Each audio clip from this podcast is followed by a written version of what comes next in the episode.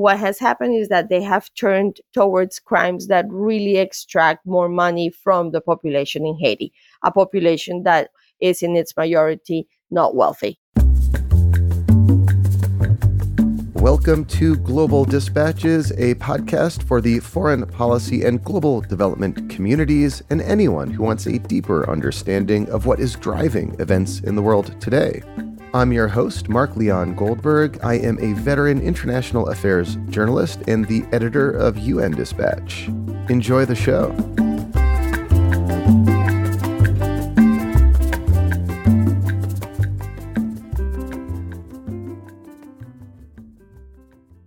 Looking for a trustworthy podcast to bring you unfiltered viewpoints and experiences on global health?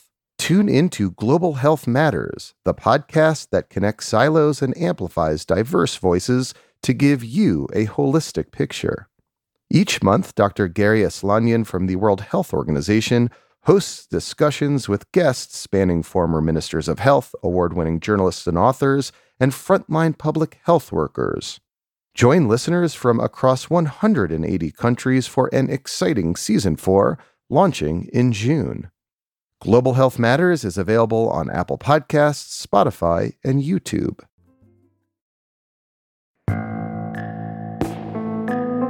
Haiti is in the midst of the worst humanitarian and security crisis in years. Gang-related violence is surging, and the Haitian National Police are overwhelmed and incapable of restoring order. According to some estimates, gangs now control about eighty percent of Port-au-Prince. This rampant insecurity is driving a humanitarian crisis. Hundreds of thousands of people have been forced to flee their homes. About half the country is experiencing food insecurity. Haiti's politics are also extremely challenging. The current Prime Minister, Ariel Henry, assumed office following the assassination of his predecessor, Jovenel Moïse, in twenty twenty-one. Henry has never been elected and has very little support among the Haitian population. Still, amid surging violence and insecurity, Henry appealed to the international community to send help and asked the United Nations Security Council to support some sort of foreign military or police intervention. Secretary General Antonio Guterres has also called for international support to the Haitian National Police. But for a long time, no country was willing to step up and volunteer to lead an intervention in Haiti. That was until Kenya said that it was willing to lead a U N-backed multinational effort in Haiti. But is this even a good idea? Haiti, after all, has a long history of failed international interventions. Joining me to discuss that question and many more is Renata Segura, Deputy Director for Latin America and the Caribbean at the International Crisis Group. We kick off discussing the gang violence and security challenges in Haiti before having a long conversation about the international dynamics driving a potential Kenya-led intervention in Haiti. A couple of quick announcements before we start. First, the newsletter version of this podcast is growing like gangbusters. Visit global dispatches dot org to sign up. And if you are listening to me right now on Apple Podcasts and you are a paying premium subscriber via Apple Podcasts, first, thank you.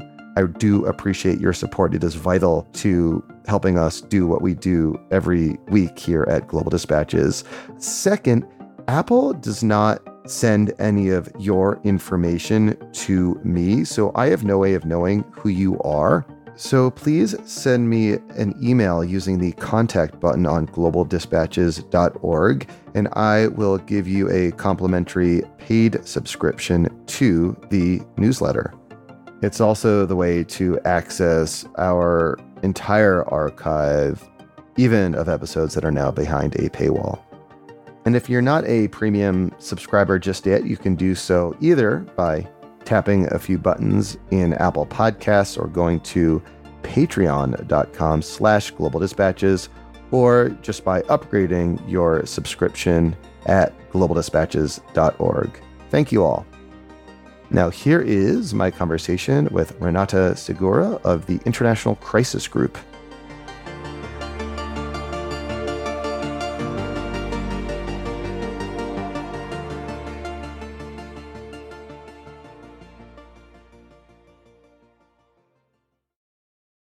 So before we discuss uh, potential international intervention in Haiti, can I have you describe the security and humanitarian situation in the country right now? What is going on that is necessitating this conversation? Well, as you know, the president of Haiti was assassinated two years ago in July. This has sort of triggered an expansion of the criminal gangs that have existed for many, many years, decades in Haiti, but who have used this sort of power vacuum that we have seen since the assassination to really gain massive territorial control. So the gangs in Haiti have historically had connections with either political elites or economic elites in the past, and they've been used as a way of imposing either order or, you know, do arrangements that are beneficial for a private business in the past. In essence, they have been, until now, private armies for these elites. And obviously, when the assassination of Moïse happened, a lot of the analysts inside and outside of Haiti pointed to this connection. So one of the first things that the international community did, well, in particular, the U S and Canada, I should say, was establish sanctions against some of the people that have been sponsoring the gangs, which is great. And it did help very much cut this link that we had seen between the elites and the gangs. Unfortunately, there was an unintended consequence to that process, which is that the gangs have stopped receiving a lot of the money flow that they were accustomed to, and they still have payroll to make. They still have expenses that they have to cover. And so what has happened is that they have turned towards crimes that really extract more money from the population in Haiti, a population that is in its majority not wealthy. And these are crimes presumably like kidnapping and extortion. Exactly, kidnapping and extortion mostly. And so this has made what was already a pretty difficult situation really, really impossible for people in Haiti to just lead their own lives. Schools are being attacked, hospitals are being attacked, people are being kidnapped on the way to church. It has disrupted everyday life to an extent that is really unprecedented in Haiti. And this has, as you said, also contributed to the furthering of the humanitarian crisis, because the gangs control a lot of the roads that connect Port-au-Prince to other parts of the country. There is, for example, difficulty accessing food in some places. People have a difficult time getting medical attention. For a while, when the gangs were taking over the ports where the gas and fuel come, that meant that there was no electricity in many parts, and there was no potable water. So it is just the overlap between the humanitarian and the security crisis. It's really intense, and it's part of the motivation for the international community to really take a much more hands-on approach to the crisis in the country. So it's in this context that you just described that the Security Council last year asked the Secretary General to put together a report outlining possible ways to support the Haitian government in general, and I think the Haitian National Police in particular. And he presented this report back in October, around the time, if I recall, of that blockade you just mentioned by a gang leader of fuel imports from the fuel port to the rest of the country. Exactly. So a really, really dire, dire time for Haiti is when this report from the Secretary General recommending potential options that the international community could take to support Haiti. Broadly, what did Antonio Guterres recommend? So it's important to know, though, that this report from Guterres came at the request of the Prime Minister of Haiti. So Prime Minister Henry, who has been in power in an interim condition since the assassination of the president, because of the increase of gang violence, had requested to the Secretary General military help. And so S G did was lay out three different possibilities for an intervention. The one that has sort of gained more track since then is what we're calling a multinational force. So that means that it is a force of international security forces, not necessarily military, probably police in some cases, because it's going to go and support the Haitian National Police in its fight against the gangs. But that comes under the authorization of the Security Council. But it's not, and that's very important to note, a peacekeeping mission. Haiti has a very complicated history with U N peacekeeping. There have been multiple missions in the past. And the latest one that was a formal peacekeeping mission is MINUSTAH, which really played a very important role in curtailing violence at the time, but that also brought cholera into the country, non-intentionally, obviously, but when the mission, some of the dark black waters went into a river and it was contaminated, this resulted in the deaths of around ten thousand Haitians. The U N was very slow in admitting fault, and it has not done any reparations. So feelings against the U N in Haiti are very, very strong. And I think that has shaped the conversation within the Security Council and the U N at large about what is the appropriate way to provide the support. So the multinational force is something that is seen as more palatable for the Haitians. So your point about this not being, and no one has recommended a formal blue helmet U N peacekeeping force, is I think worth emphasizing. That's not an option on the table. But the option that is on the table right now is a, as you said, a potential international intervention, potentially military, but not necessarily military, to be led by some country. And I take it ever since the Secretary General laid out that recommendation, there has been this like big search for a country to take the lead. And no one really has stepped up until recently, when Kenya floated the idea that it might want to lead this multinational force. Do you know why Kenya, of all countries in the world, has apparently volunteered itself to lead this potential mission in Haiti? Actually, not really. And we've been trying to figure out exactly what kind of pressure was put on the Kenyans. I do think that it's very important to note that the peacekeeping mission, it's still in the cards, even though if it's not the preferred one. And it is interesting to note that the Security Council met recently to extend the mandate for BINUH, the current S P M present in Haiti. And by BINUH, you're referring to the U N Integrated Office in Haiti. The S P M is the Special Political Mission. This is a mission that is approved by the Security Council every year or so. And recently, as in in July, I believe, yes, the Security Council renewed the mandate of BINUH, the U N political mission in Haiti. Exactly. And it was interesting to note that in the renewal, it asks the um, Secretary General for a report that lays down more concrete ways in which this multilateral force may come into Haiti. And it actually mentions there a possible peacekeeping operation. I think that since that has happened in the last few weeks, that option has gone back into the back burner where it has been since the beginning. It's clearly not the preferred option.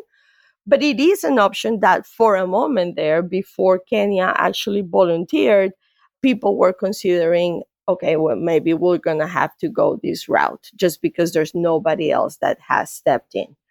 The U S, which has been the main force behind the idea of sending troops to Haiti in cooperation with Ecuador, which is the other pen holder for the resolutions in the Security Council, had really hoped that Canada was going to step forward. And there were multiple trips to Ottawa, a lot of conversations between Biden and Trudeau, but Canada just did not want to do this exclusively them leading the mission. And I have to say, for very good reason. There is in particular a concern, and I think that this is a central part of why it's been so difficult to get somebody to lead the mission, that these troops are going to come, yes, to help security, yes, to make the life of Haitians better, but they are going to end up strengthening the hand of the current prime minister, who has not been elected popularly and who is wildly, wildly unpopular in Haiti. And so the hope that many of these member states had was that Henry and the opposition, which is diverse but has some specific voices that carry a lot of weight within Haiti, would be able to come to an agreement, sit down at the table, and produce a governance agreement that would establish the way in which a transitional government would operate in the coming years, and that would welcome this force. The opposition in Haiti has been very, very, very worried that this force that they acknowledge is necessary in terms of security will end up deepening the political crisis that has been in place in Haiti, obviously since the assassination of the president, but even before then. Like, essentially, there is concern, legitimate concern, that any international force would, in essence, just prop up the government of Ariel Henry, who is deeply unpopular and is unelected. And that is just a very real and, and legitimate concern. Yes. I mean, I think early on, when the first discussion about the troops was in place, we saw people in Haiti protesting on the streets, really adamant against any kind of intervention. And, you know, the refrain has been, this needs to be a Haitian-led solution. I think as time has gone by and the security situation has become more and more critical and people's lives have become more and more impossible, the table has turned in Haiti. And right now, polls show that there's around seventy percent support for a foreign intervention. Even the head of the police acknowledges that they cannot, in their own, by their own forces, control the gangs. And key people in the opposition have said, we know that we can't deal with this alone. But... and the sort of really big but is, if this is going to end up consolidating Henry in power for who knows how long, because there is no real viable path to elections at this precise moment, then we don't want this security force. So the hope that Trudeau and others had before saying yes was that this agreement was going to take place. But unfortunately, up to today, we still haven't seen that happen.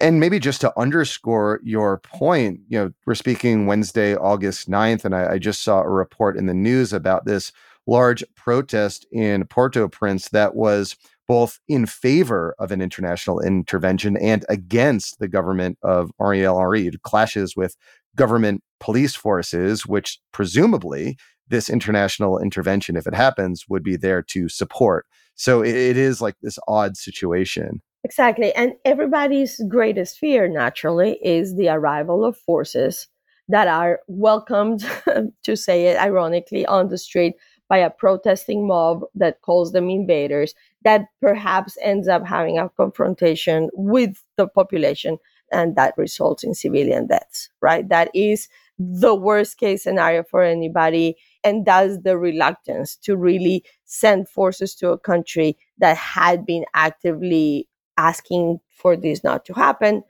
I mean, I think, as you say right now, the situation is another one, but it's really unfortunate that the international community has not been able to exert enough pressure on Henry to have him sit at the table and engage in a genuine negotiation of power sharing with the opposition that would foster this agreement that is needed. The opposition has also not been the most flexible. We have to say it's not just one side's fault, and they are very kind of inflexible with the proposal that they've put on the table, and they will not move away from that. But really, it is extremely urgent that this agreement comes before any multinational force arrives. Can you describe broadly what the dynamics are at the Security Council around Haiti in general and around the idea of deploying a potentially Kenyan-led multinational force in particular. You know, I take it from what you said that the Americans have been really like kind of shopping around for a country to take the lead. And so they would be in support of a force like this. But how, generally speaking, are, say, China and Russia approaching this? China and Russia ha- are, you know, the biggest question marks. The rest of the council members at the moment seem in general supportive. I think it was interesting to see that the BINUH renewal mandate was approved unanimously. So that sends good signs probably on, on the decision to send the, the troops. And the fact that the Secretary General was requested for this report, you know, putting on paper the details of how the force would be, that is due on August fifteenth, so very soon. So both of those things indicate that the Council is looking favorably to the idea of the mission. Now, China has been interesting. We were all kind of expecting that China would be very opposed to more intervention in Haiti for two reasons. One, that Port-au-Prince has a relationship with Taiwan, which obviously results in complications for China in the Council. But second, because China has been for so long very reluctant to increase spending on peacekeeping, has, you know, been advocating for closing other missions, et cetera. So we were surprised when um, last year China came very vocally to the floor to demand a more active action on sanctions and really looking for the U N to have a more active role in Haiti. There seems to be a part of the Chinese strategy that really is enjoying the fact that this very, very big mess is happening very close to the United States and the chances that there is going to be a massive migration to the U S. So, you know, there seems to be a little bit of not completely well intentioned poking in that sense. But I think also China understands, too, the level of the problem that exists on the ground.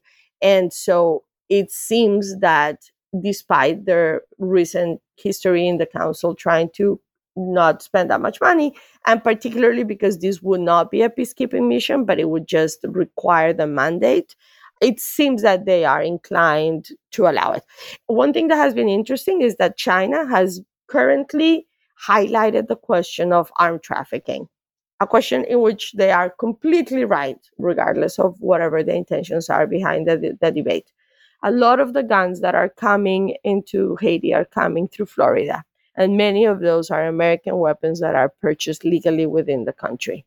So China has been bringing this issue to the fore for many of the sessions where Haiti has been discussed. And they are encouraging, um, you know, the Americans to have to take more strong action on that front, which, you know, in our page, it sounds like a very good idea. It's something that that we endorse. So it sounds like the Security Council is, you know, lined up in theory to approve a potential multinational intervention in Haiti. Like, there are no huge divisions that are paralyzing the Security Council on other areas of its work. There is some alignment here. And as you said, the recent renewal of the current special political mandate mission was unanimous. So there's potential there that the Security Council will unanimously agree again to a potential multinational force in Haiti. I want to return to this idea of why Kenya. And, you know, this is kind of like a relatively recent announcement. And, and you know, I'll just note that it, it came not long after Kenya's national security advisor, Monica Juma, who I interviewed at the Aspen Security Forum a few weeks ago, met at that same forum with Jake Sullivan, the U S national security advisor. So I have to imagine maybe this was in the works back then, but she didn't tell me about it when I interviewed her. But in any case, you know, probably it's American pressure or cajoling or, you know, American asking for this to happen that led Kenya to volunteer. But I'm curious to learn from you. I mean, is this even a good idea? There is such like a long history of failed international intervention in Haiti. And the idea that Kenyan forces would be specially equipped to deal with the complexities of the situation seems, I don't know, a little hard to understand for me. Yes. I mean, at Crisis Group, we've ha- we have advocated for a force to be sent. And we, I think, still think that that is the case. We were not expecting Kenya to be the country that would step forward.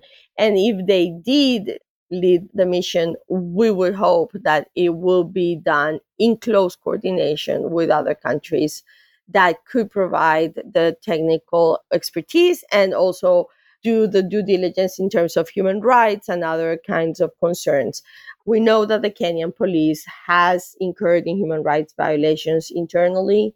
A lot of human rights watchers noted at the moment of the announcement that this was maybe not the best police force to be sent when there was a likelihood of having to confront civilians. And that is a worry. But if this is the announcement that unlocks this very needed mission, it seems that the wise move will be to get this going, but make sure that the mission is strengthened and bolstered by all those other countries that perhaps were not willing to engage in military component, but that can really advise on ways in which they can deal both with the gangs, which is a spe- very specific kind of fighting and very specific strategy that needs to be used, but also and in particularly with the civilian population. And that is one of the biggest difficulties, you know. We're talking about gangs that live within the communities, that have been holding the communities hostage for a long time, that don't wear uniforms, that it's not easy to identify who they are. And in many cases, they are children. So this is a very, very difficult mission. And if it arrives without the proper technical expertise to support them and without a political agreement that makes sure that it's not going to be manipulated and used by the government in ways that are just politically convenient for Henry, then we could be seeing a massive, massive debacle. Really, there are two key requirements. One, that political agreement. The other, that this potentially Kenyan-led force is robustly supported by other countries with more technical expertise. If those conditions are met, you see potential for this force to be a good thing in helping to secure Haiti. Yes. So, you know, it's interesting because we have daily conversations with people who are in the ground and people who are very close to the gangs themselves. And there is an expectation that if a force was to arrive, many of these gangs would not actually stand up and fight against them. That just the idea, the notion of a more competent police, which is very equipped and has better training, arriving would motivate a lot of these gangs to really lay off their arms and try and engage in a negotiation with the government. So we're hoping that at least just sending the indication of the force would encourage some of these people to stand down. You know, when you talk to many of the gang members, these are not people that are ideologically motivated. It's not that they're fighting a revolution. It's not that they particularly like this life. It's that a lot of people have no option but this to make a living, you know? And they know that the Haitian police, which are in many occasions their neighbors, are going to be unable to stop them. But just the sense of something more robust coming would probably make them just deceased. Others will not. Others will engage in confrontations. And there are pretty big gang leaders that are not the nicest of people and who will defend the power that they have gained. So it's going to be complicated. But honestly, just allowing the situation that exists on the ground right now to continue is really allowing the Haitians to fend for themselves with no state help and really condemn a lot of people to violence, death, and suffering in a way that really it's inhumane. Well, Renata, thank you so much for your time and analysis. This was really helpful. Thank you for having me.